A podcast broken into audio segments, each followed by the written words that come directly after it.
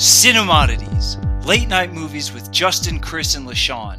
This is a podcast about cinematic oddities, where we discuss any media that is too bizarre, abnormal, or off-kilter for contemporary audiences. Occasionally these projects gel, but most times they crash hard into the realm of obscurity. Join us as we delve into the cult classics swamp. I'm Justin. I'm Chris. And I'm LaShawn. And I understand you're afraid, but you don't have to be afraid anymore. You don't have to be afraid to love. And this is the part I lean in for a kiss. So, on today's episode, we've got a special one. First of all, I want to give a special shout out to Nikki. I thought I was one of the biggest fans of this podcast, but it turns out there is a bigger fan. And not only is she one of the biggest fans, she's got 7 emails showing that she absolutely loves Urban Legend. So what is Urban Legend? Well, you know, we're going to talk all about that today. So before I get any further, once again, special happy birthday. And you guys can join me in a celebratory. Are we going to sing? Do you guys want to sing? No. Happy birthday to you. Oh. Nick's or Chris isn't having it. Oh. Yeah, I don't do that for family. So well, you were dancing. I saw it. I saw the dance. Man, we almost got him. It was a good try. So happy birthday. Yeah, happy birthday, Nicole. We have a fascinating list of emails she sent, starting all the way back in, let's see here, July 12th 2021. Is that the oldest one? Yeah. So, you know, she's been asking for Cinemodities to take a look at Urban Legend from 1998 for quite a while. 7 emails over a couple years. So I think all that effort really needs some payoff, and we're gonna fulfill her request exactly as she asked for it and talk about Urban Legend. So I guess we need to start off with context, right? So maybe we should each take a turn and sort of go through this and talk about our first experience with this movie. I'll go first, and quite honestly, this was never on my radar until incredibly recently. I think last October, I was just binging through like every garbagey slasher that I could possibly find on the internet. I was paying for them. It's crazy, a crazy concept. I was renting them on Xbox, and you know this I saw this. It was weird to see. I fired it up, watched it with the girlfriend. I found it very forgettable. It was weird to see. Mr. Jared Leto looking very similar from like some 25 years ago. That was kind of strange. But you know, he was sort of unremarkable as usual, in my opinion. There's some fun cameos that are sort of highlights of the genre. You know, you got Brad Dourif early on and Robert Englund in there. And Brad Dourif's like an actual like crazy actor. So like, it's just fun seeing him in anything. And like he really sort of brings a cameo to life in this story, which with his running out and screaming about someone being in the backseat of the car. It's not a throwaway cameo. Like he seems like he belongs in the environment. But you know, I saw this late. I think it's one of those things where for there to be fanatics about it from in a long-term fan type of perspective, I think you had to be there when it came out, and you had to be sort of invested in this type of genre in the late 90s, because I certainly missed it at the time, and it didn't really stick with me. I knew I'd seen it in the last year, and I really had to refresh my information for this episode. How about you guys? First of all, I want to say that there are 21 pleases in those emails.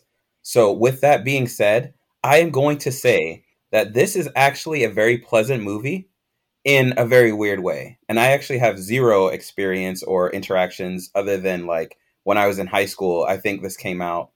No, I was definitely not in high school. What was this, 98? Yep. Oh, no, I am totally wrong. I should have just turned 30. It was my birthday this month, too. But I would say that... Happy birthday to you, too. Thank you. But I'm not going to steal the spotlight.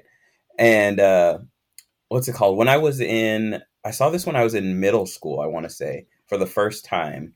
And we went on a camping trip, and everyone was talking about like Bloody Mary and Urban Legends and all sorts of slasher content, because I guess maybe in like the mid 2000s, that might have been like the peak for all of this.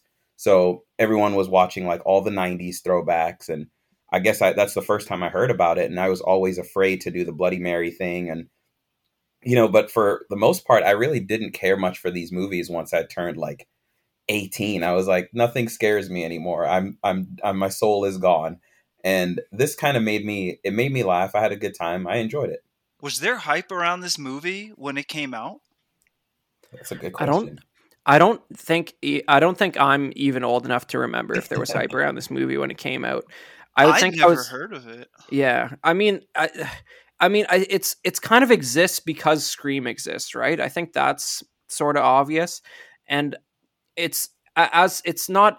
Scream has like a veneer of intellectual quality to it that this does not have, in my opinion.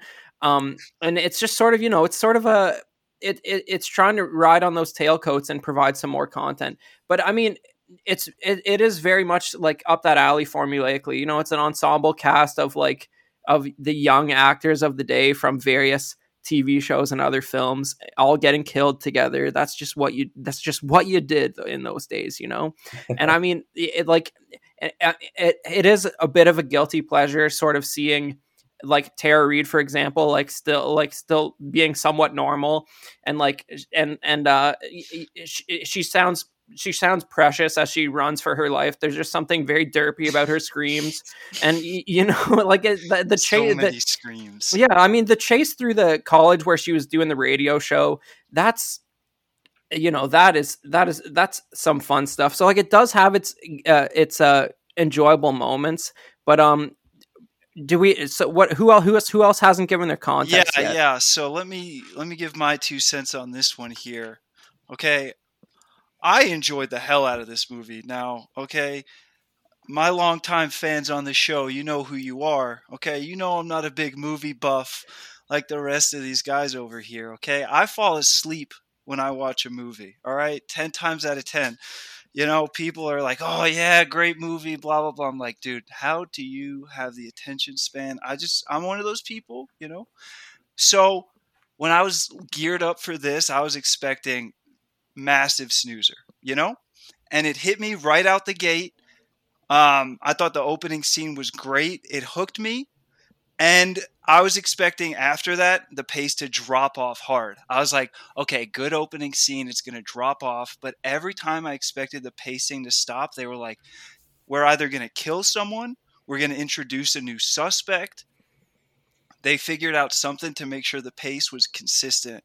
And to keep me awake, hey, that's a thumbs up. So Justin, are you saying you saw it for the first time for this recording? Yes, actually. I saw it for the first time last night. I'd never even heard of it until Nicole's emails. You know, shout out Nikki. And so, yeah, here I am. An expert, and I'm all about it. Little does everyone know, it's really Justin who's been reading and answering all those emails for years. Yeah, I don't know why that is, but we're pulling back the curtain a little bit. Should we read them? Well, yeah, maybe we'll read a few of them. People don't realize that like Cinemodities sounds like it's not a lot of production value or work goes into it, but there's really about 35 of us it takes to keep this thing going, and like it's a lot of paperwork and releases need to be signed and. A lot of there's so much paperwork really, because those guys say something every week that really needs looked over by a lawyer. So let's go to Nicole's first email. We'll just go through these real quick and you guys can alternate. I'll read the first one here. In July 12th, 2001, she says, "Have you seen the movie Urban Legend from 1998?" That's the entirety of the email. I'm sure Justin probably replied to her that no, he hasn't seen it, but he'll check it out, because that's what good podcast hosts do. They offer to respect listeners' suggestions and see if there's any merit to them. And then a good podcaster. Yeah, exactly. And then on September 20th, 2021, we have the second email, which is, "Please, please, please, please, please tell me you have seen the movie 1998 Urban Legend." We got the year before the title, that's fancy. So who wants to take email number 3? Give us the dates. Yeah, email number 3, October 10, 2021. It's your choice if you want to do The Man in the Iron Mask or Urban Legend for my birthday for next year on May 18th. I told you, I told you I will love Urban Legend, Nikki. I mean, hey, Nikki loves Urban Legend, so we're doing Urban Legend. Email number 4, November 6, 2021. Did you finally see the movie Urban Legend? How did you like I Love That Movie? Because Michael Rosenbaum was in it before he did Lex Luthor in Smallville. Did you know that you could do either Urban Legend or The Man in the Iron Mask for my birthday next year? Please, happy early Thanksgiving, Nicole. And, oh man, the inspiration to do Urban Legend is strong. Yeah, I'm beginning to wonder. We don't have it, you know, for the records have been lost to time exactly how it was that Justin responded to these emails for her to still be asking consecutively for us to watch the movie and review it each time. But yeah, who wants to take number 5? Or do we just do that? We're up to 5. Okay, who's going to read 5? So email number 5 came in on December 6, 2021. Don't ask me what I was doing then. But it says, did you like 1998 Urban Legend? I know I did next year in May 18 for my birthday. Either do that movie or something nice for my birthday next year. Happy holidays. Happy holidays as well to you, Nikki. What holiday was December 6th? I am terrible with it. Oh, Christmas time. Well, that's a little generous to call that Christmas time. But, you know, the stores were playing the music already. That's true. Mariah Carey was out and about doing her thing. Did you guys know that Mariah Carey has like a cookie ghost kitchen and it's called Mariah's Cookies and you can get cookies delivered to you? I don't know. I just thought that'd be interesting. Are they good? I have no idea, but they're like $20 for like a dozen cookies. I was like, no cookies worth that. But anyways, damn. Email number 6 hit us with a please, please, please, please, please, please. I beg you guys, please 1998 Urban Legend for my birthday. And I like this one because I'm glad that Nikki, through this whole thing, has made sure that we get the 1998 version. Because as I learned today, there are other versions of this movie, just like Scream, which we'll talk about Scream later, because I got some things on that movie. And then to bring us home, we've got email number 7 on January 29th. Oh, no, that's wrong. January 19th, 2022. And that one as well says, please, please, please, please, please, please, I beg you for my birthday on May 18th. Please, please do 1998 Urban Legend. Please email me back, Nikki. And I think Justin may have missed that one. So I apologize for him not getting back to you on email number 6 or so. But we want to make sure that we cover everything that we can think of on this movie. And, you know, we got the right people here for this job. So did you guys know that it's also a Canadian-American joint venture? I don't know why it's listed as Canadian/American. Do you guys know? Really? Yeah, I would tend to guess that which still goes on today, that the government of Ontario and the government of Quebec and British Columbia do offer very gratuitous tax incentives to get American productions over here. So I wouldn't be surprised if it had something to do with that. You know, there is a Hallmark movie of the week veneer about it that does tell me it's a half Canadian production. So I'm not really surprised by that. And I don't know. I was doing a little digging. And if you guys are just tuning in and don't know what this movie is about, it's pretty much just a slasher film, as cliche as they can get. And you've got a group of teenagers. I guess they're teenagers. They're on a college campus, and all of a sudden murders start happening. One of the, you know, main... I don't know. You guys are better with the celebrities than I am. Who's the main person? Chris, help us out. We got Alicia Witt, Rebecca Gayhart, and Michael Rosenbaum. There's some of the leads there. Who could forget Jared Leto, who was already, of course, 38 at the time, playing a teenager? Wait, Jared Leto was 38 at the time? Allegedly, no. 38. No, he was. I mean, he wasn't, but I thought that would be funny. But all right, you had me, bro. Yeah. You know, he was probably like 29 or something, but you know how it is. That's how old you are to play a 19-year-old back in the day. It was very believable. So, but I mean, can one of you guys just you know, because rewatching this has sort of fragmented my mind into insanity a little bit. Just tee up the basic premise for me here, so I can sort of collectively start to have Vietnam-style flashbacks of this viewing experience. All right, let me take a stab at this one. So the premise of the film is we've got students on a college campus, like LaShawn mentioned, and it starts off with basically a pretty gruesome murder, and I'm going to detour us immediately right there because we got hit with one of the most incredible themes ever that this movie stuck to start to finish, and I could not be more impressed. That theme, service workers are morally good. Full stop. Okay? That movie, make sure you know.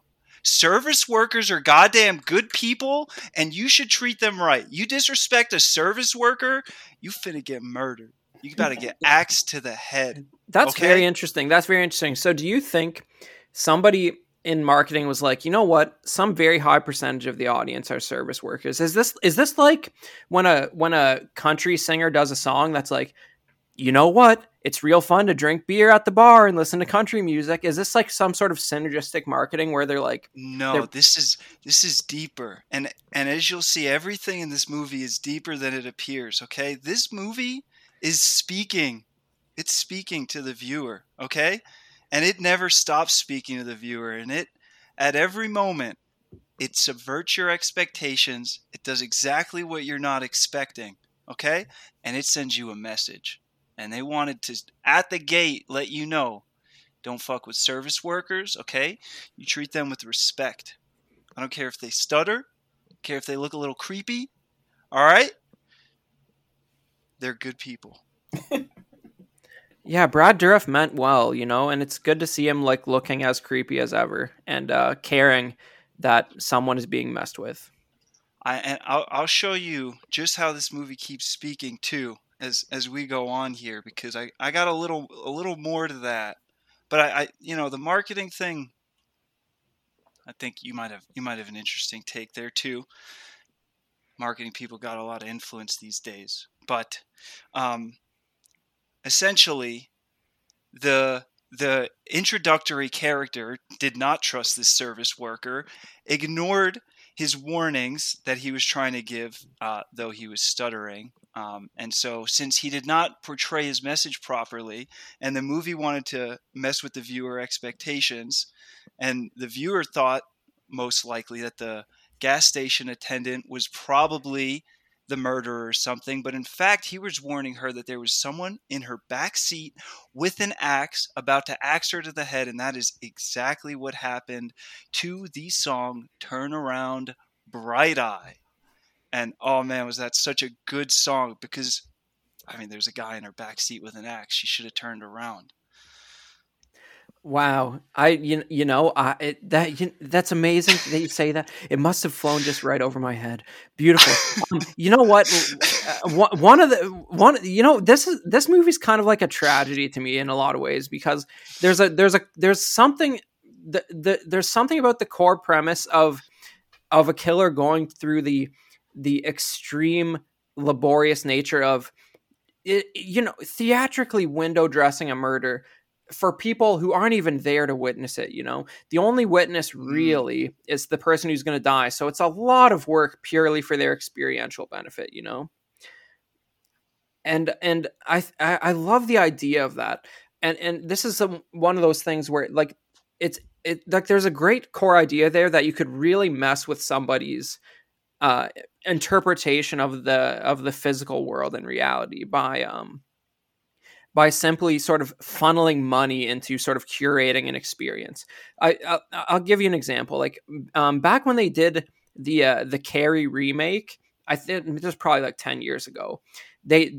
Movie's terrible, but the best thing to come out of that was there was like a viral marketing campaign where they set up this fake cafe, and when people came into it, they would stage this interaction where a guy like knocked a boiling coffee onto this girl's like paperwork while she was writing, and she freaks out and like telekinetically throws a bunch of stuff around the cafe and like launches this guy towards the wall, and he gets pulled up the side of a bookshelf. And it's purely done just so the people in line at the cafe can like have a moment that breaks down reality for them, and it becomes great marketing material for this movie. And there's something really powerful about that. You could convince someone that they're either losing their mind or the fabric of space time is just not what they thought it was. There's something really powerful about that. It's sort of pointless when that person's going to die 2 or 3 seconds later. That's a good point. So you're saying that they built up this whole big moral lesson for this person to learn just to off her 3 seconds after she learned it. Well, that and the sort of the production value the killer puts into the reenacting the various urban legends. It's a lot of effort for what ends up being a kill. Yeah, that brought me to, man, I don't know if I'm jumping the gun on this one, but I'm just going to ask you guys right out the gate. Did you not wonder why the hell is Brenda torturing the passenger and not the driver this whole movie? Right? The driver to the car got killed first, and the main character who's being tormented throughout the entire film is the passenger who just didn't speak up and sat silently while it all happened. I didn't even think about that. You broke the movie. I'm sorry. I'm sorry. Nikki probably didn't think about that either. I'm sorry, Nikki. Okay. All right. You talking about, you know, theatrics, the entire theatrics of the film was for the passenger of the car, just like you're saying. Why not do the theatrics for the goddamn driver? You're tormenting and killing everyone around the passenger. This should have all been for the driver. That person who died in the opening film should not have died. Maybe this message goes even deeper. If they were just polite to the service worker, then everything would have panned out the way it should have in proper movie form. They would have survived, and the actual driver would have instead been tormented throughout the entire film. Completely agree. I will say that is a good point, but maybe this torture is to teach that person that they shouldn't stand by and just let things be. But they were going to die anyways. It just, you know, you shouldn't stand by and let bad things happen. And, you know, she tried to do that even by breaking a window and smashing glass to save the chick in the pool. And that I wish they followed up. I want to know what the school did about her smashing that window. I know. I was expecting like so much more of a trauma response and like way more consequence. Like when she saw her roommate dead in the bed, like that would fuck somebody up. Could you imagine? Like I'd be incredibly traumatized, and you know they just kept going. You would. What did you guys? Oh, go ahead. I was gonna say you would think that you'd be traumatized, but the security guard or police officer in like interrogating was more worried about this roommate's sex life than anything else, and it just kept getting worse and worse. And I was like, how do you not grasp that she just heard weird noises and didn't want to look over the corner? Like, I was gonna say, like, how did you guys feel about the sort of the professional infrastructure of the college? Like, you know, it seemed like 3 people were basically running the whole place, and there was like one security guard played by Loretta Devine, who I've found to be one of the most funniest and interesting characters, just because it's like she was the only one who was like kind of conscious that there was something horribly wrong going on. The like the people who had actual power in the university were just all insane. Yeah, it was. Yeah, the dean, the security guard. Oh, the security guard was such a good character. Yeah, you know, she went on to do a lot of much more popular shows that I haven't seen, but that I've been indirectly exposed to, like Grey's Anatomy, which apparently people like. But yeah, I don't know. I think for me, there's just a lot of stuff that's sort of like, I think the sort of unrealistic way the college was portrayed sort of took me out of it. Justin, you were saying you watched it for the first time. Did the sort of the anniversary of the massacre in that one auditorium from the 70s, did that get you at all? Were you ever thinking that Robert Englund, Freddy Krueger himself, was the killer? Or did you think that was too obvious? Did it get you at all? The professor? Did I think the professor was the killer, you mean? Professor Wexler? Yeah, they did sort of imply that he was the only survivor of this massacre, right?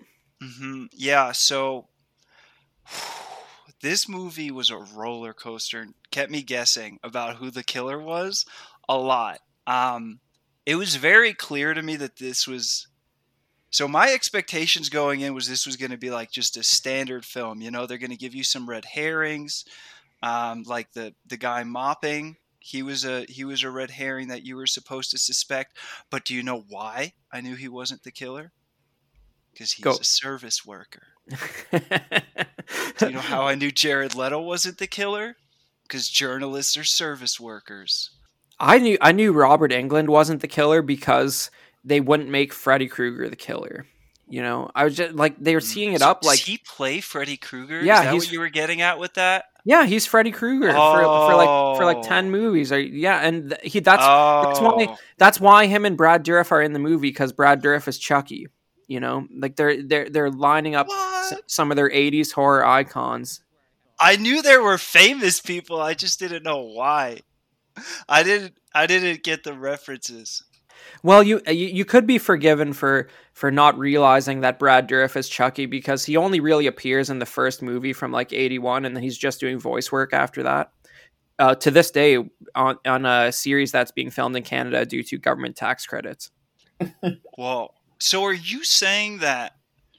So like Scream is very upfront about the films they're parodying. You know, like we're doing Signs, we're doing whatever. You know, I'm gonna botch any reference to Scream. You mean Scary Movie, not Scary. Scream. Yeah. Right. I could see why you're confused. Yeah. I'm so rusty on like my early 2000s horror stuff, so you're gonna have to help me out.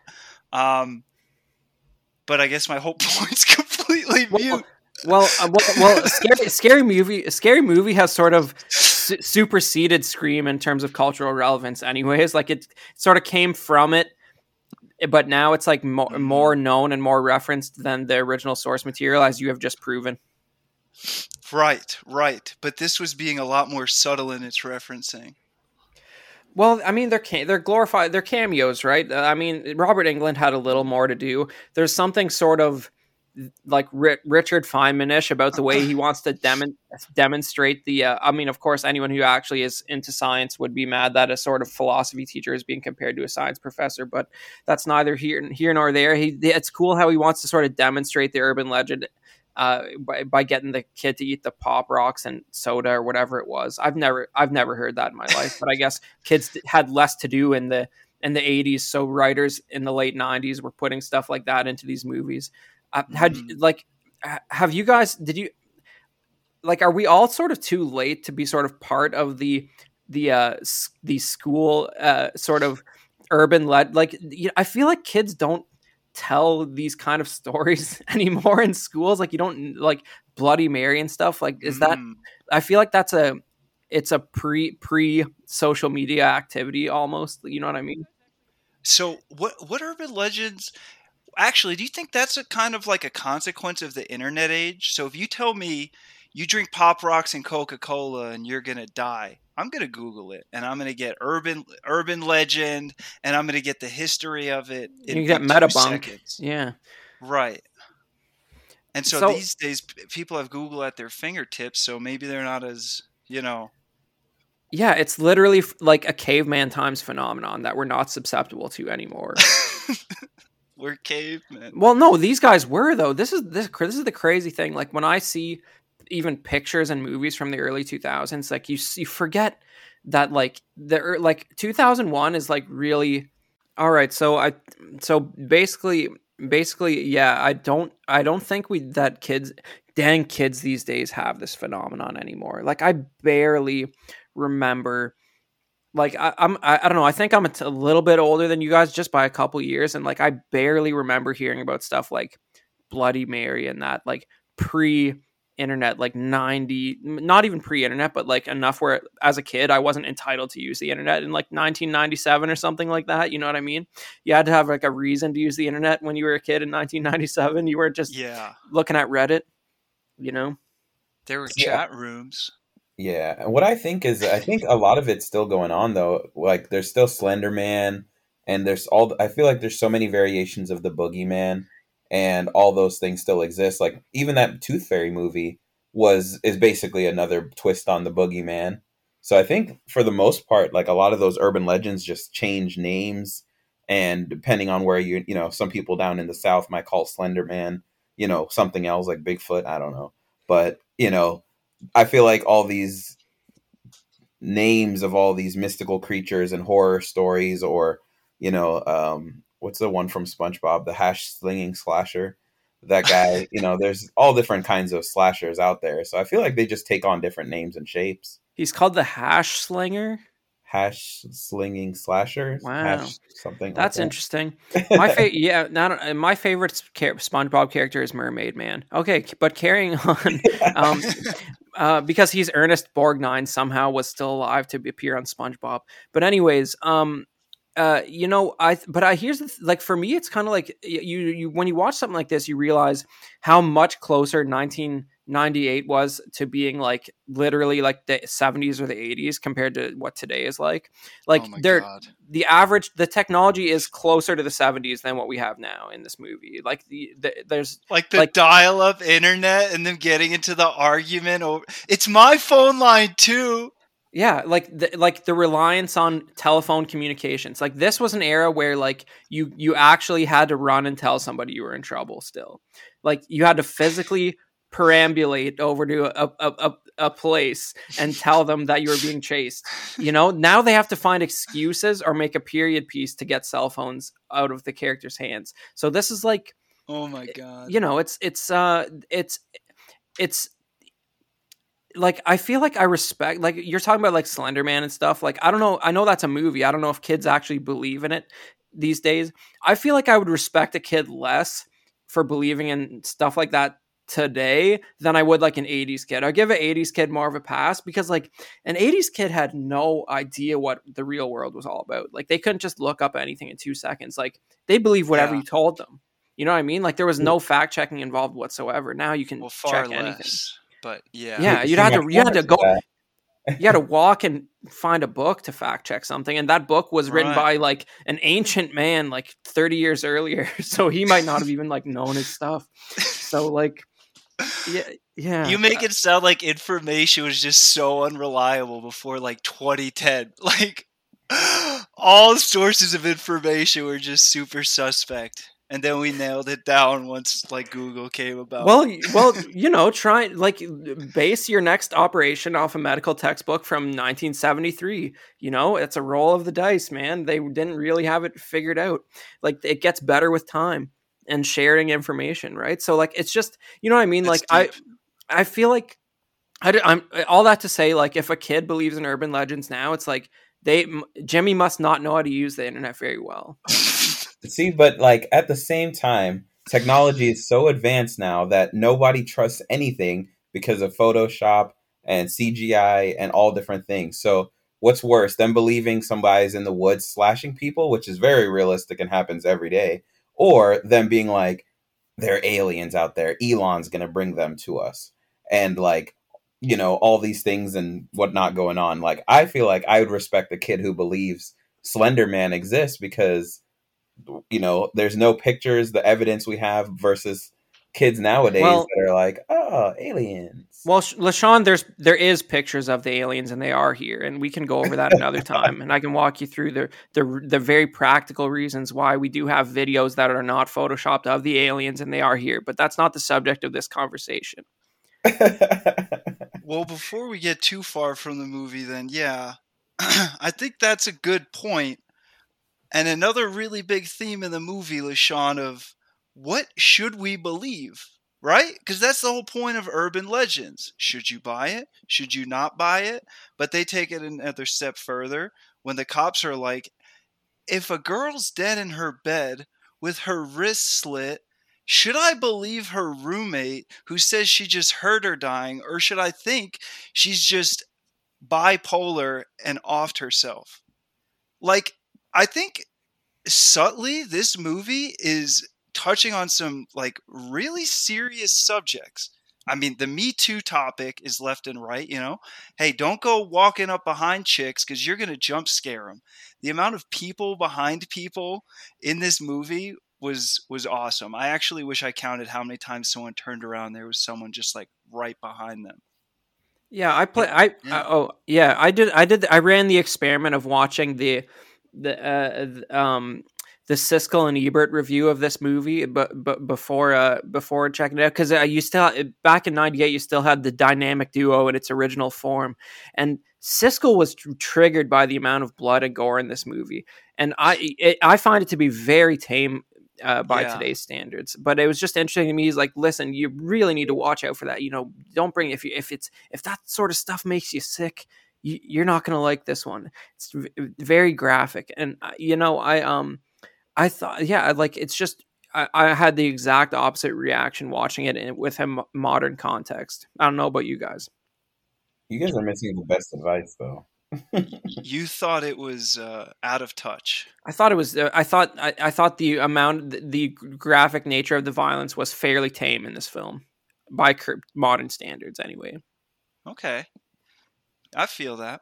I don't know if the ratings have changed, but I don't know what strangling and like implied slashing gets you. I don't know. Is this a PG-13 or is this an R?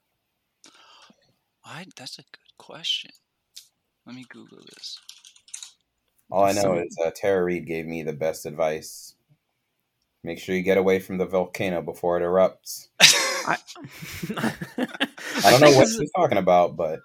I think this is going to be an R just for subject matter. That's my guess. Yeah, it's R. Yeah. So, like, it's not even the nature of the violence. It's the fact that people have some real conversations in this movie, and you can't have a real conversation and get a PG-13 even in modern times. So that's what happens, you know. Mm. But some of the talk in here gets a little too real about people's personal lives, and you can't have the PG-13 with that. But you can have all the killing you want. I see. Yeah. Well, should we continue with the synopsis? Yeah, where do you want to pick up? I think we got through the opening scene. Yeah. I don't know. I don't know if you guys made a list of like all the Urban Legend references and sort of the reference kills, but I didn't have a very personal connection to like any of the sort of stories they were referencing. Like, is there a kill in this movie that sort of was evocative of something you actually heard as a kid? The car one with the headlights. Growing up in New York, I heard that I would get shot if I literally heard that. And I'm still not sure if it's true or not. Yeah, I don't think that's an urban legend. I'm pretty sure that's a confirmed like thing. That's a gang initiation for real. You're not going to find me flashing my lights at someone. So, but I mean, did they tell you what signal you would be theoretically sending by flashing the lights? Like, what is that? Like, what is the intended? It's just a random kill for like the gang member. It means pretty much nothing. Who's the first idiot to flash their lights at you? Go get them. Yeah, kill the first good Samaritan you cross. Okay, but as the light flasher, what am I trying to say? Your headlights out. Yeah. So I'm driving I intentionally bust one of my headlights, waiting for someone to signal to me that I'm missing a headlight of, hey, you should go get your headlight checked. When you signal to me, I murder you. Well, I mean, it's what's more likely is that this gang member has decided not, as a poor citizen, they have decided not to repair their headlight. It probably broke of natural causes, and they're just neglecting their vehicle maintenance, and they don't like being called out on that, so they might kill you if you flash your lights at them. Do they have gangs in Canada? I think we have the same two, but they're like the light version. They're not. They don't get quite as extreme. Okay, you mean the Bloods and the Crips? I'm assuming. So, I straight up think that it's just a gang initiation thing, and they're murdering people. Because gangs murder people, but that's been my New York impression from the headlight thing. Yeah, honestly. Well, no, I mean that's fair, but I mean it's probably also that just like they don't like to be reminded of their poor vehicle maintenance, you know. So are you saying that the urban legend is a misunderstanding? I think that when you call somebody out on the fact that they haven't spent a couple $100 to get their lights repaired, they sort of view it as a personal attack. Wait, so you think people are just out there murdering because they're upset people flash their lights at them, and other people are just like, "Oh my god, it must be a gang member"? No, it is a gang member, but they just they take particular offense to being called out on their poor vehicle maintenance. So you don't think gang initiations are a thing? Have you heard "Dance with the Devil" by Immortal Technique? That's about a contemporary release with this film, right? 1998 or so. I can't recall it. I was wondering if you think that's true or not, but no, I don't know that one. Is that an urban legend? Yeah, sort of. It's story. Let's have the 3-sentence version of the story. The 3-sentence version of the story is a guy's going through a gang initiation, and the initiation is to rape and murder someone, and it ended up being their mother. I was just trying to gauge your experiences with gang initiation stories in the media. It sounds like you haven't... No, it's not a favorite subject area of mine. Shockingly, yeah. Okay. No, but that got pretty real, and I do believe that's a real thing because society is mostly, like, what do we mean? 70% of it is basically like cancerous nonsense, right? So, like, I do believe that something like that could happen. Okay. Yeah. Okay. That's pretty wild. That was the only one that I was like, I think that's actually true. Like, I'm still convinced that that's true. Yeah. Just because people are so unhinged, like, why wouldn't they kill you just for doing that? Yeah. Totally plausible. I don't know. So, I'm not sure that a specific urban legend is being referenced with Tara Reid's death. It might be my favorite part of the movie just because... you have this like dork who's like listening to her on the radio while she's being killed, saying that it's some sort of interpretive like theater or something, that it's the anniversary of the murders is that night, or the massacre that happened on the college something like 30 years ago is the same night, and like this guy's like they hear her screaming on the radio, and this guy at a party is like, no, that she's just being artistic. She's really great at acting, while she's running around with this headset on while the killer's chasing her inside the college. That's just another, like, it's just so of its time, like she's literally broadcasting like a local college radio station. It's like, I don't even know what to compare it to. It just feels so antiquated. The fact that what she's projecting out there has a geographical range of a relatively small capacity. It's just like, it's the most quaint thing ever. It's amazing. It's like you realize how ancient this stuff really is. Of course, her headset would never have the range depicted in the film. She's sort of running all over the place. That 1988 headset's not getting 50 feet through cement tiles and all that. But I don't think a specific kill is being referenced there. Am I just being ignorant, guys? What do you think? I don't think it's an urban legend. I thought it was just a cliche, slasher scene. I didn't know if there was anything deeper to it. Yeah, I got nothing on that. No urban legends. Yeah, but I think the one of the big standouts for rewatching this for me was like Tara Reid used to be sort of awesome, like prior to like Sharknado 47 and all that. She had something like compelling about her, like delivery, and like it was just sort of it, like I don't know, like she. She's sort of become a meme, and it's a shame because like it could have gone another way, Poor Tara Reid. No, but what about some of the other urban legends? Should we list them off? We had the pop rocks and soda makes your intestines burst. The headlights. Have you guys ever heard of someone hanging from a tree and you go in reverse and then they fall through your windshield dead? After you've already killed them? Urban legend? That's what I'm saying. Like, some of this stuff requires so much. Like, you'd have to be like a real theater person to be able to set up some of this stuff. Like, there's tables, there's counterweights, there's all kinds. It's just a lot of like you really start to we're disregarding spoilers for a movie that's nearly 30 years old. Okay, guys, like, I don't know how old is this, 25 years old, something like that. It's Brenda ends up being the killer, right? She's and they couldn't have had her in this costume the whole time because it would have probably been a giveaway. I think on average, when you see this killer with the snow jacket on, they're probably about a foot taller than Brenda actually is most of the times they appear. Right. But yeah, so that would have just given it away too early. But you do start to wonder how she sort of was able to handle the physicality of setting up some of these very elaborate Dennis the Menace style pranks for these kills, disposing of the bodies efficiently and effectively.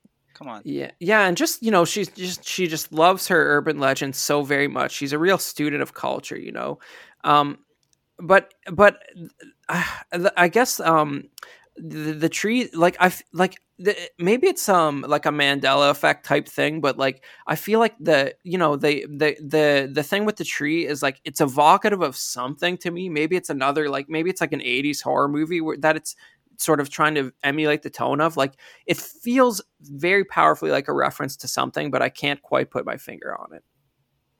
Okay.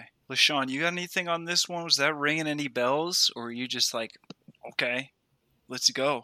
No, honestly, this movie, I really don't have much on, and it just reminded me so much of Scream and like all these other movies that at this point, I'm like, anything that you could say about this one's been said.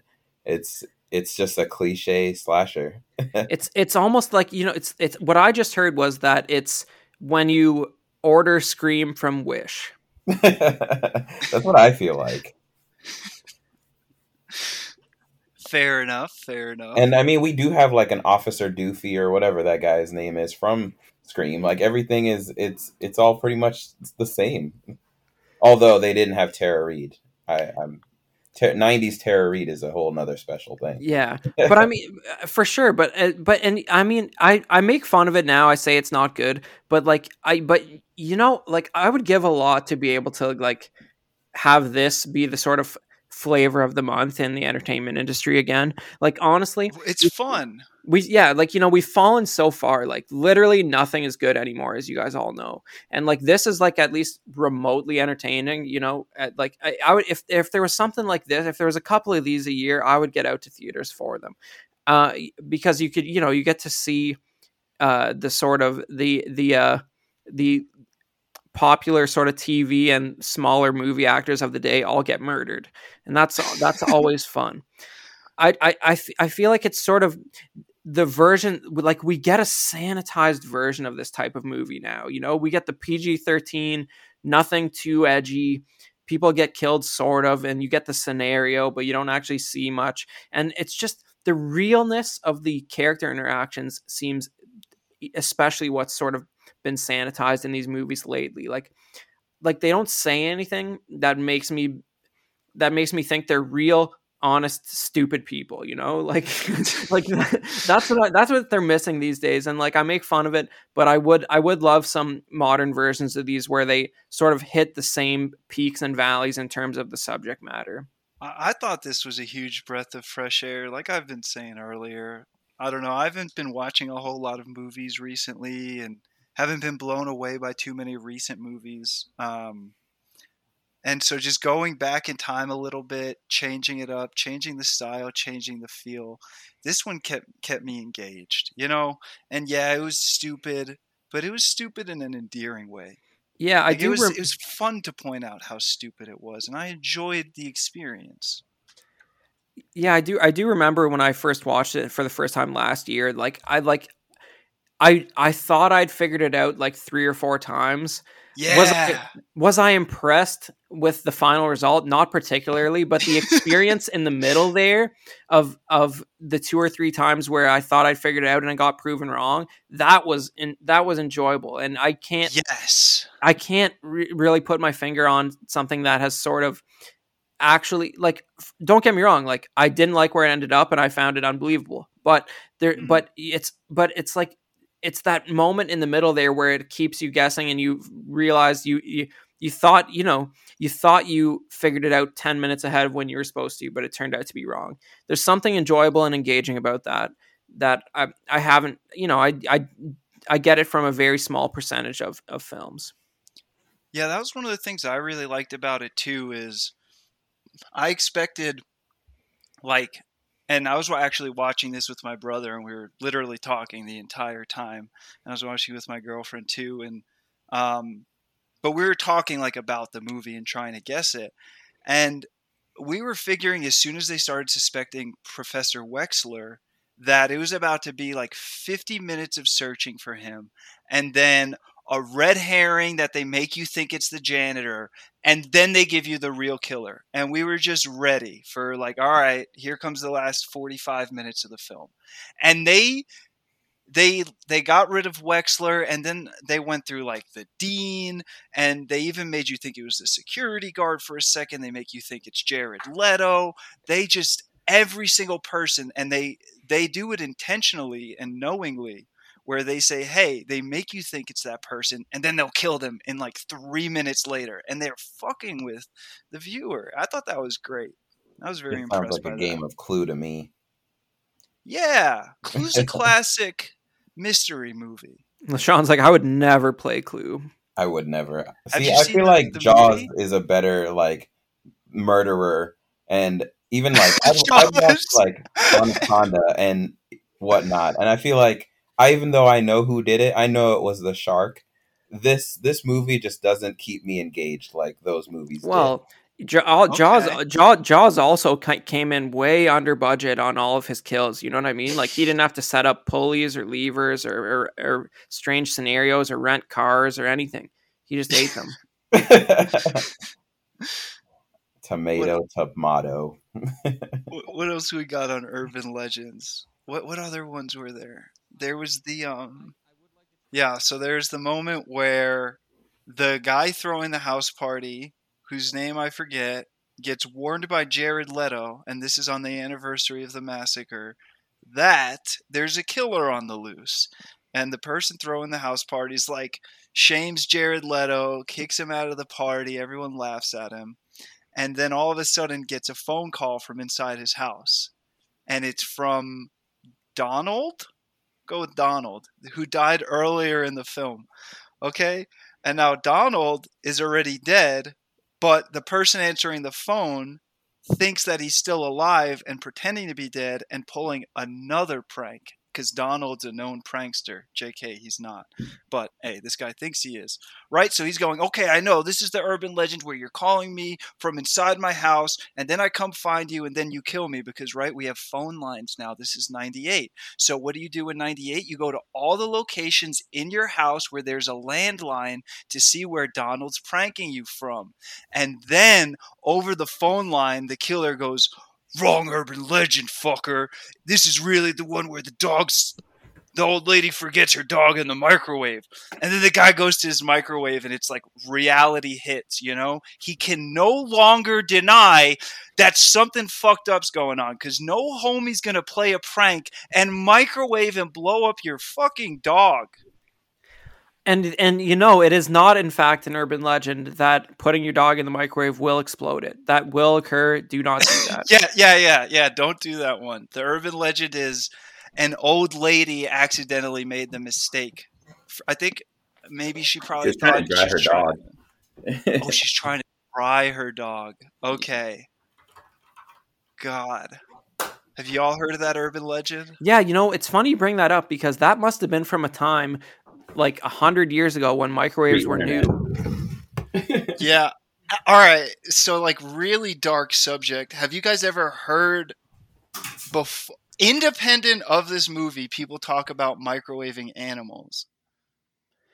Just a topic from the movie, right? Putting animal, like, it's a fucked up thing. Have y'all ever heard of it? Like, alive. Well, like someone... I mean, I think, you know, culturally, at some point we all learn that, you know, there's a list of things you never put in a microwave, you know, from tinfoil. Yeah. Silverware, you know, animals are on there for sure. And there is, you know, there's this whole sort of There's like a cultural meme that like cruelty to animals is a predictor of far worse behavior in human beings, right? So like I feel like you're always like as a kid you're almost like trained to know if a guy's messing with his dog, just stay away from that guy because like he's probably got somebody chained up in his basement, you know what I mean? Something like that. So I can't say I've actually heard of a lady who is not familiar with the fact that microwaves cause extreme vibration in water molecules and put her dog in the microwave. I've never heard that one. Oh, is that the volcano that Tara Reid was talking about? Oh my God. It's not visible to the human eye, so. No, but you know, you know, if there's not water in something, it might be safe to put in the microwave, but there's a few exceptions to that even. Yeah. So, yeah, I did hear of, I had a fucked up friend in middle school who like told me about some shit he found on the internet, you know, on what was it, like the Anarchist Cookbook or some shit. And it was like a detailed explanation of what happens when you microwave a cat. And this kid was just telling me about it. So that's as close as I got in my childhood to this urban legend. But it wasn't really an urban legend as much as, you know, just some fucked up internet shit. Yeah, wow. What another ancient thing. Like I remember kids being like, it was like a cultural meme that like downloading the Anarchist Cookbook will get the police at your door. Like you'll get suspended or something like that. Yeah, it was like every other thing you do on the internet's going to get you arrested for life. Yeah. And you're like a 14-year-old. Yeah, you know, it's like when some hosts of this show get emails from their internet service provider back in 1998 that their son is pirating films or something like that, and they better knock it off or their 20th Century Fox is going to come calling. Yeah. I got a whole spiel I got on the end of the movie. If you guys are ready to go to the end, I'm ready. Okay, let me just go jump into my piece then. We'll hit that. Because if you guys would humor me with this, I put some real work. Okay? All right. So, I want to tie this up a little bit and kind of give like an overarching like opinion. Because this movie, I'll be honest, this movie moved me. Okay? This movie tied together a conspiracy, a theory that I've been creating for probably about a decade, and it all clicked last night. Now, it was very clear to me when Nikki was saying, watch Urban Legend, that this isn't just a movie, okay? All right? We've been, implored to watch this for a reason. So I'm watching it, wondering what's going on, and it was very apparent to me right as we heard Turn Around Bright Eye, that this was a prophetic movie, okay? And I'll tell you the first numerology sign that I saw that made this very clear. The gas price in the movie in the opening scene, okay? It was $1.14. Do you know what gas just hit this year?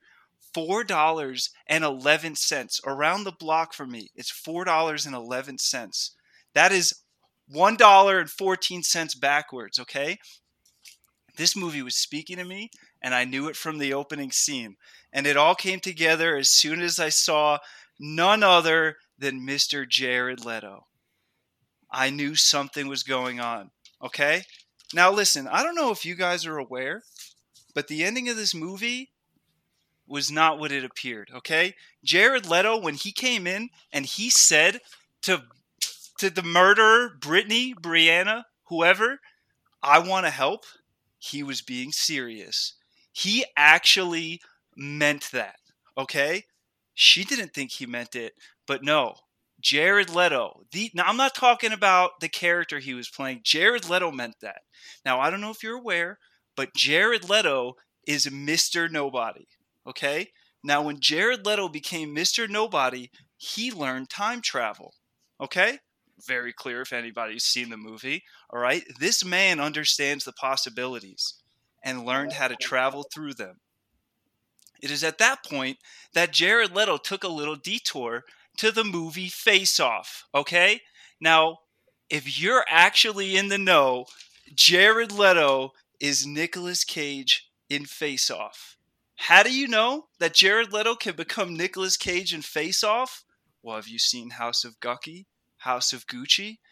There is no way. You can hear him flicking through the pages. He's got like 4 or 5 pages written out. No, it's just one page, but I've got it up in front of me.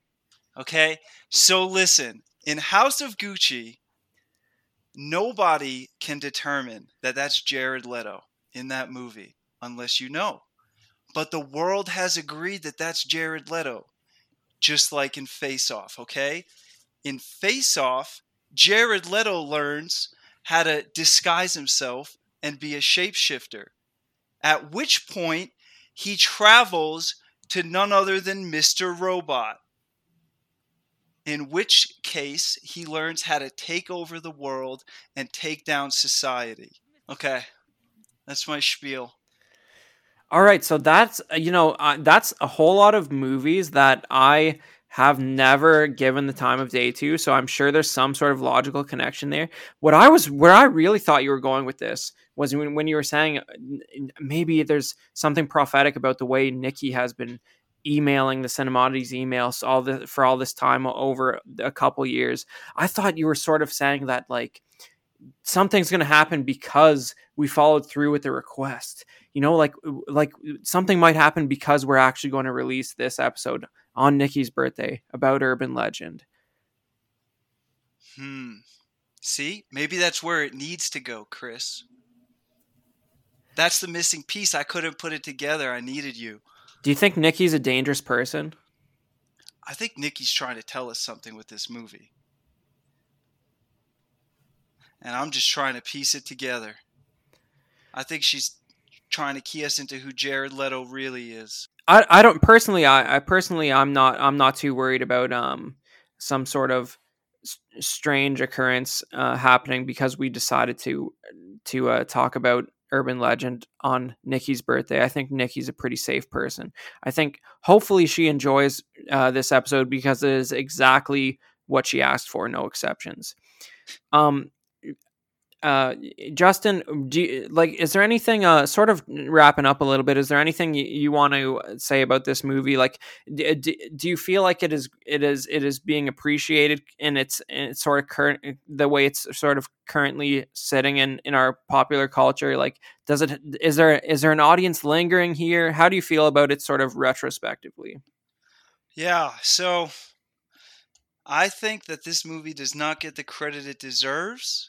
And I think people should give it more attention. All the garbage media people are watching, they should work it into the rotation. I think a lot of people would have a good time with it.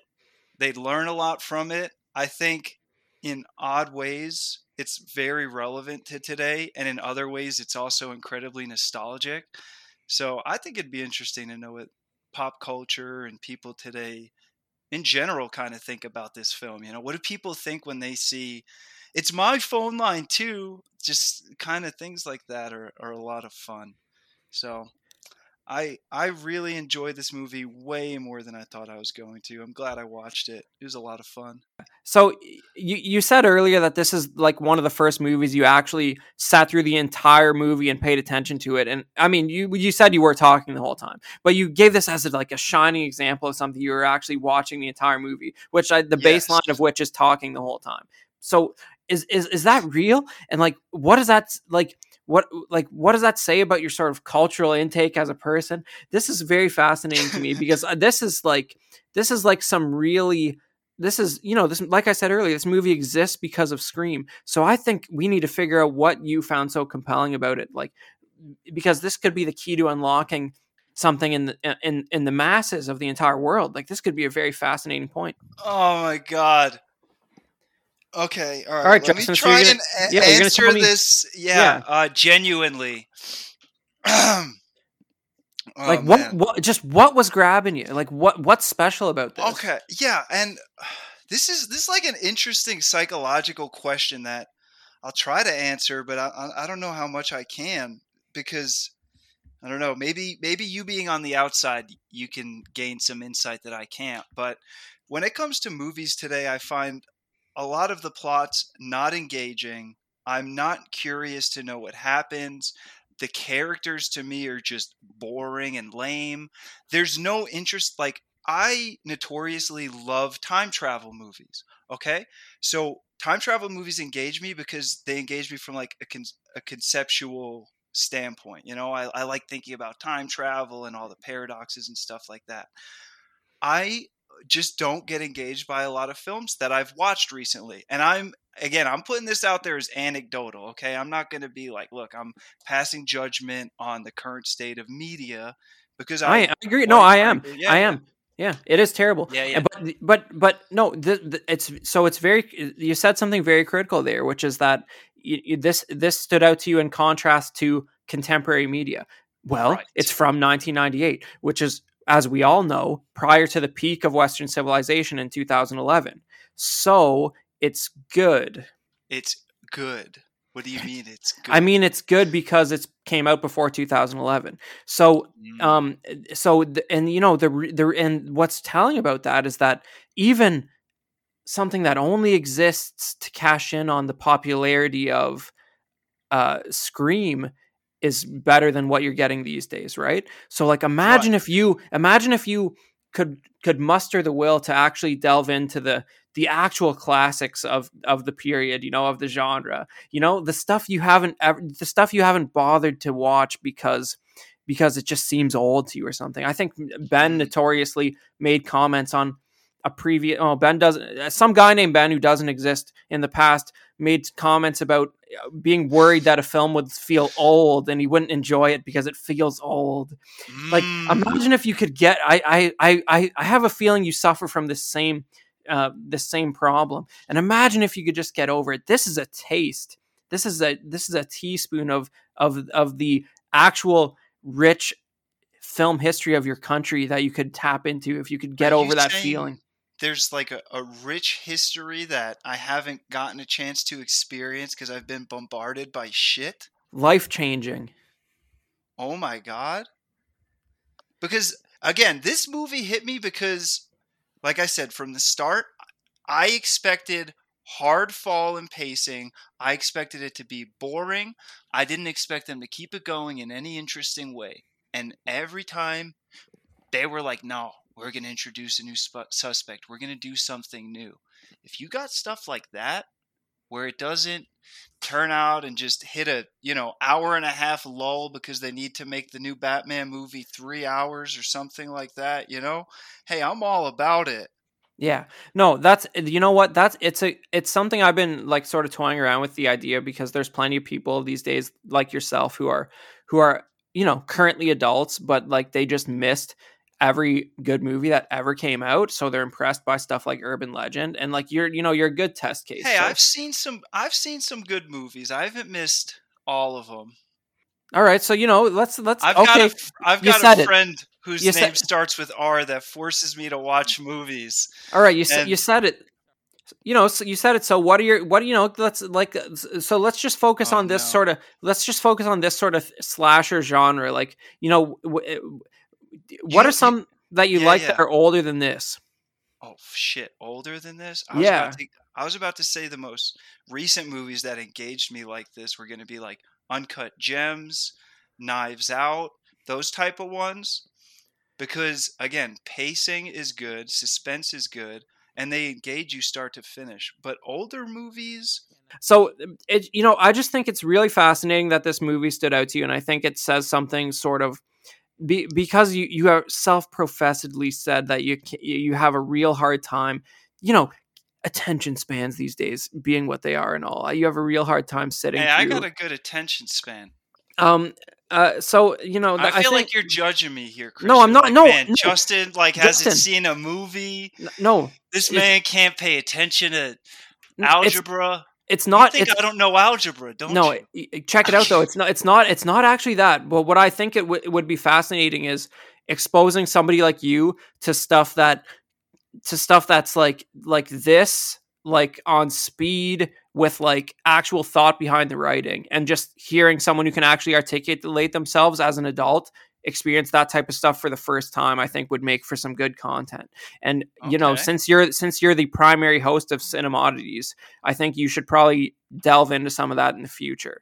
That's all I was getting at with this, because I think, you know, because I'm a guest host on your show, Cinemodities, since I'm not a listener, I'm actually allowed to make recommendations that get listened to and followed, and I don't have to send 40 emails. I can slide things across the desk. It would be great to sort of get your reaction to some of the more critically acclaimed stuff of the genre as a first-time viewer, as an adult, because that's just a perspective that we don't hear about some of our most cherished content these days. But anyway, I think that this film was the fact that it resonated with you so much. Just I would love for you to experience some of the genre stuff that's actually good. It'd be a great conversation. So I appreciate that. So we maybe and since my podcast, Chris. Yeah, my podcast really appreciates your feedback on that one. You know, that's what we thrive, is to just have genuine thought and opinions on our content. Yeah. So no, that sort of take is invaluable. So I'm glad you enjoyed that feedback. I want to take a second to congratulate Nikki because I really, really have tried to just tell the Cinemodities hosts like Justin what they should watch for I think even longer than Nikki, and I haven't succeeded yet. So, we can be very stubborn, you know. When people tell us things, we like to just tell them to go fuck themselves usually. But yeah, I've experienced that firsthand. And Nikki are like, you're really breaking through our walls here. You know, you're cutting through the walls we've put up. Yeah, so I just want to say big congratulations to her. Happy birthday, Nikki. You finally got exactly what you were asking for literally years, to the T. So happy birthday, congratulations. With all that being said, let's get to our questions. LaShawn, what do you think about this movie? Is it a Cinemodity or a late night movie? I would say that this one is a late night movie. It's still got that 90s charm. And even though I'm the odd one out that doesn't love this genre and everything that this movie is, I will say that over a good drink, some popcorn, this could be pretty hilarious to just enjoy, have a laugh, and remember what the good times were kind of. They're easy, no technology, and you just sat back and enjoyed craziness. So I'd say that. So let's quantify this. Is that a yes or no to Cinemodity? Oh yeah, duh. It's yes. I always take this question the wrong way, like every single episode that I do. But I would say it is a yes to late night, no to Cinemodity. Okay, right? So yeah, I think so. So you're saying if you're watching this movie with a friend who you would like to still like you after the viewing experience, you're going to pick. This is not a bad pick if you don't want to hinder a relationship. Exactly. Gotcha. So that's the yes to a late night and no to a Cinemodity because it's not actually good. Okay. Justin, how about you? Would you call Urban Legend from 1998 a Cinemodity and or a late night movie? Okay, so first things first. Cinemodity, resounding yes. Okay? What is odd? Abnormal. What is abnormal? A good movie that's engaging. So therefore, this fits the definition to a T. Go watch this shit. Go enjoy it for whatever reason you can find to enjoy it. Take a trip down memory lane, and it's going to be different than probably anything you've seen recently. So for that, it should be odd. Okay? For late night movies, well, who watches movies when the sun's up? Am I right or am I right? All movies are late night movies. All right. So I sort of tipped my hand earlier when LaShawn was answering that, I don't think this movie is good. So I would say that's a no to a Cinemodities. I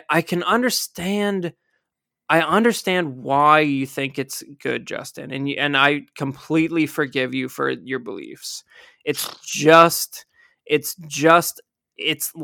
a taste of a genre that has just done so much more, and it did all of it years before this movie came out. So this is just it's just the tip of the iceberg, and you're never going to see the rest of the iceberg, because from what we've learned about you in this episode, you're never going to see the rest of the iceberg. But I would love for you to see 3% of the rest of the iceberg, because it's good stuff. So I fall asleep when I'm watching icebergs, I'll tell you that. Yeah. But yeah, especially Titanic. That's a really boring movie, right? I like the song. All right, that's real interesting, Justin. Okay. Okay. So yeah, like I was saying, you know, I will call it a late night movie, because if you have the right company, they might be able to get something out of this experience if you're sort of coordinating the experience with the goal of entertaining a specific person. But I will never again watch this movie for my own enjoyment, I don't think. That's fair. I probably won't either. Yeah. Well, you definitely won't give it. That's just a numbers game, right? But exactly. Yeah. Now you get it. Yeah. But so did you happen to think of any snacks, any themed Urban Legend snacks, Justin? Okay. So I'm imagining. I went with the second most obvious snack. I almost went with the first most obvious, and I expected LaShawn to take this one, but he didn't. So I'm going for it. A fondue shaped like a volcano that, instead of chocolate or cheese, erupts jizz. Yeah. I can barely respond to that, but it's just, you know, like, Justin, would you care to elaborate at all? Because I don't know if I watched the same movie as you after that comment. Did you not hear? Stay away from the volcano when it erupts. That was, believe it or not, an analogy to a penis. Oh, and right. Okay. Eruption. Hey, the eruption. We all know what it is. Oh yeah, you're technically right. I do like. Everybody loves, you know, it's the reason people like sushi and really red meat. You know, everybody likes a little bit of danger at a restaurant, and you're providing some danger with that product, you know, like you're really making people roll the dice to engage with that particular snack item at the Cinemodities restaurant. So we like to fuck with our customers. Yeah. Yeah. So no, but I mean, you know, that's people like there's something that people clearly enjoy about high class dining and things that are undercooked and possibly carrying pathogens. So I think your snack is an interesting choice. I mean, people eat head cheese. Yeah. Yeah, so I took it in a little more direct film reference perspective. I think we should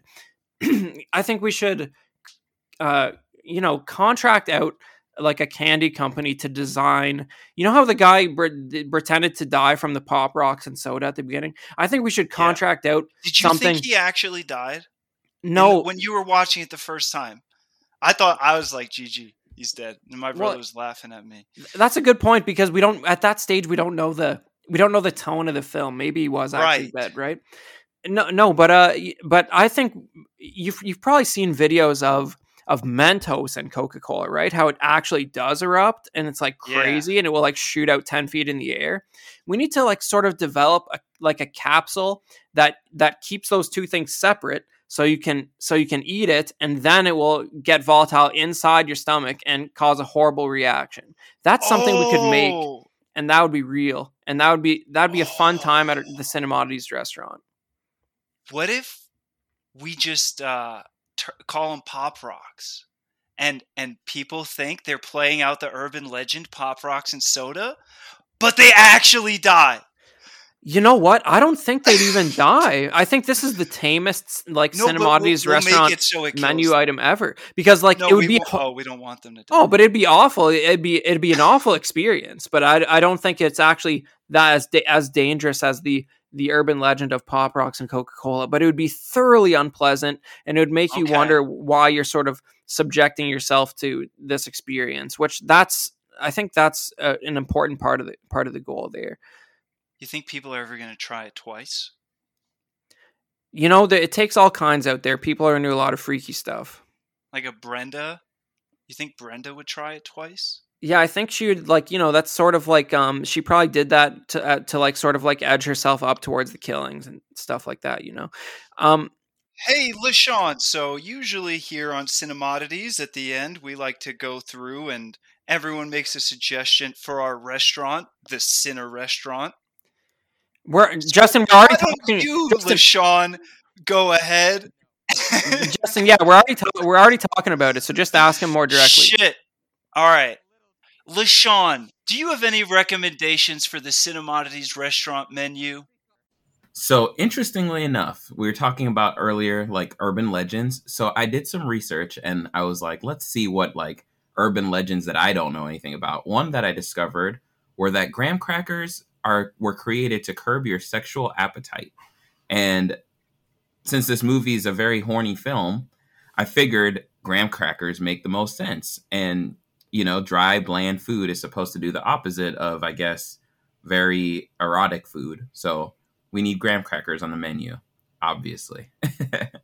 If you would like to spend more money on Cinemodities, because, I mean, if you're on Spotify, you're not really spending money just on Cinemodities, then you can support us directly over at patreon.com/Cinemodities. Check us out. Justin, would you like to help us sort of close out and tell us where the listeners can get some more Cinemodities content? And you already did. And what else am I supposed to do? What do you say? Email? Gmail and Reddit. So you might be one of the spiritual type. And if you are, and you happen to believe in past lives, well, lucky for you, we have just the app. It's called Life Counter. If you'd like to download it and answer our short questionnaire, once we get all of your teleometric data, we will be able to tell you exactly how many past lives you had. Download Life Counter today. Check us out at Reddit on reddit.com/rcinemodities and email us /r/cinemodities and feel free to go ahead and email us at cinemodities@gmail.com. So if you guys want to see more of me, be sure to check over. If you guys want to see more of me, just head over to YouTube, LJ's Garage, and I talk about cars and cars and cars. So you can find me there. All right, so we always end the show by playing some music backwards. It's, you know, it's a long-held tradition that Justin has maintained for years at this point. And I think that, you know, the most obvious song for me would be, and you know, it appeared as ambient in-universe music in the movie, and that's the Dawson's Creek theme. So I think that's what we're going to listen to on the way out.